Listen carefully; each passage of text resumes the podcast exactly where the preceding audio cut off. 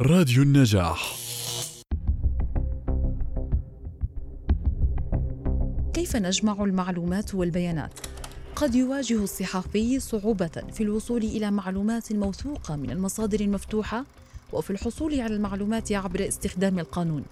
لكن هذا لا يعني نهاية الطريق لأن بإمكان الصحفي سلوك طريق بديل يتمثل في تجميع المعلومات من بعض المصادر المغلقة وبناء قاعدة بيانات خاصة به. ربما لا تقدم هذه الطريقة كافة الإجابات التي يسعى خلفها الصحفي إلا أنها قد توفر له أدلة وإشارات تخدم تحقيق ليبني جزءا من قصته على المعلومات التي توافرت لديه.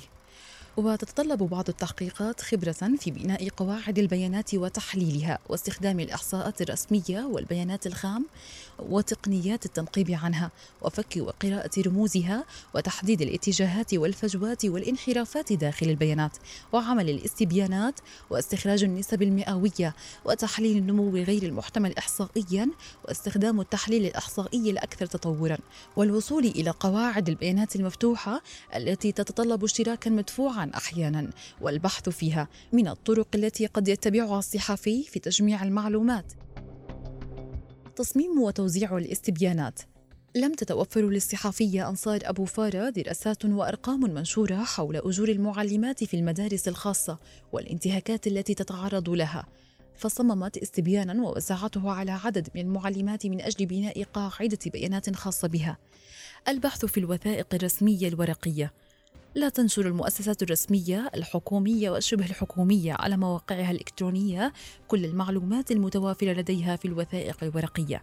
لذا قد يكون من المفيد التوجه إلى مكتبات تلك المؤسسات والبحث في أرشيفها عن المعلومات والبيانات التي ترتبط بموضوع التحقيق.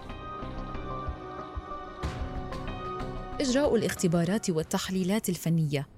يتقصى صحفي التحقيقات أحيانا حول جودة المنتجات الاستهلاكية مثلا وصلاحياتها والتزامها بالمواصفات والمقاييس الا أن المعلومات الفنية ليست متاحة دوما كما أن الصحفي ليس صاحب الاختصاص في هذا الشأن لذا يلجأ في مثل هذه الحالات إلى مختبرات فنية تزوده بتقارير عن حالة المنتج بناء على اختبارات وتحاليل متخصصة ما يمكنه من الوصول إلى نتائج دقيقة في تحقيقه.